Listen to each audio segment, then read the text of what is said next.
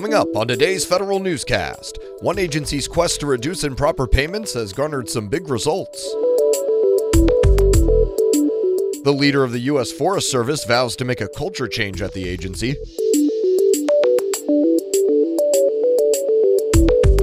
And a top military official responds to technology companies who say they're no longer comfortable working with the Pentagon. These stories and more in today's federal newscast.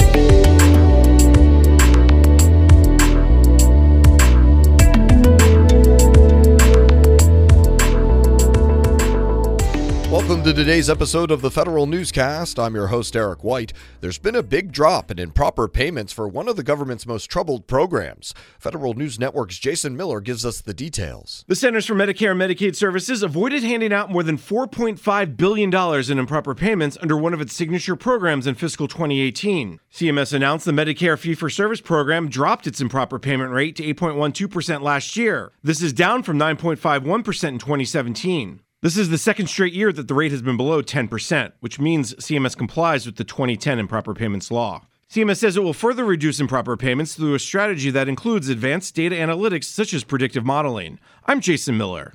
House Democrats anticipate a full slate of investigations once they gain the majority in January, but when it comes to the decision making process for choosing the FBI headquarters location, Justice Department Inspector General Michael Horowitz has given no indication of whether his office will look into the matter. Several lawmakers have asked him to do so, and Horowitz says his office does investigate construction and contracting issues.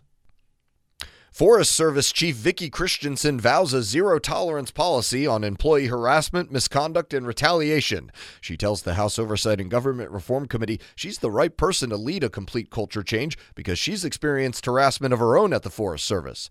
The agency recently appointed a senior executive to lead a new office on employee conduct and behavior. It also hired independent contractors to assess the agency's conduct policies. A top leader of the House Ways and Means Committee wants to digitize Social Security numbers. Congressman Sam Johnson introduces the Social Security Number Modernization Act.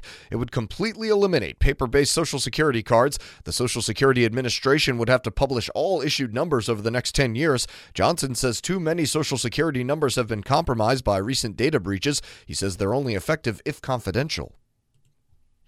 In order to cut back its $700 billion budget, the Defense Department will need to slow some modernization efforts and cut back on end strength growth. President Trump asked the Pentagon to consider a 5% budget cut last month. Deputy Defense Secretary Patrick Shanahan says the military services will turn in their plans for a smaller budget today. The military's top officer calls out tech firms who've decided not to work with the U.S. military and have tried to enter the Chinese market.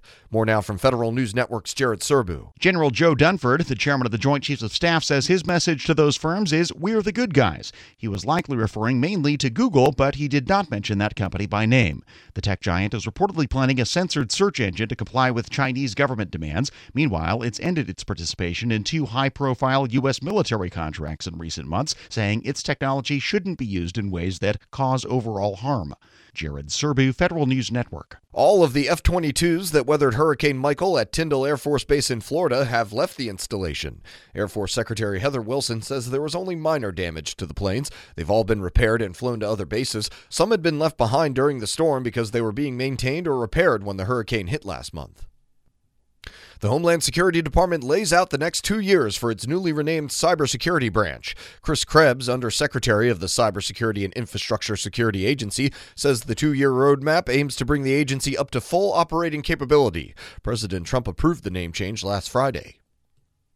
And it's not official yet, but President Trump intends to nominate a permanent administrator at the EPA. More now from Federal News Network's Tom Temin. In remarks during Medal of Freedom ceremonies on Friday, Trump said he would nominate acting administrator Andrew Wheeler. Trump said Wheeler's done a quote fantastic job. Wheeler moved from deputy to acting administrator after Scott Pruitt left earlier this year. Trump also nominated Joan O'Hara, now a special assistant to the president, to be executive secretary of the National Security Council. I'm Tom Temin.